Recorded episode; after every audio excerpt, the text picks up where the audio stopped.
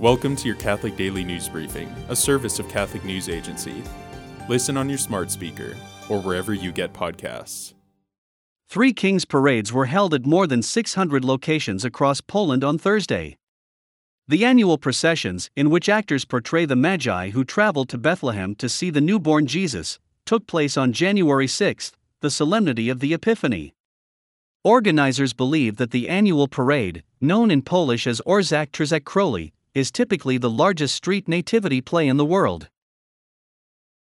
March for Life Chicago, which calls itself the largest pro life event in the Midwest, is expecting more than 10,000 pro life Americans at its 2022 march in downtown Chicago on January 8.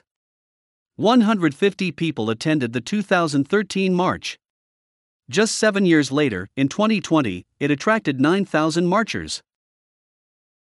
The Spanish Bishops' Conference has said that a news report, which said that priests not vaccinated against COVID 19 would be barred from ministry, was a hoax.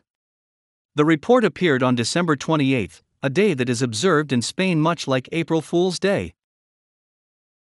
Today, the church honors Saint Raymond of Peñafort, a 12th century Dominican priest who worked to aid Christian captives during the era of the Crusades and also helped organize the church's legal code. Thanks for joining us. For more, visit CatholicNewsAgency.com.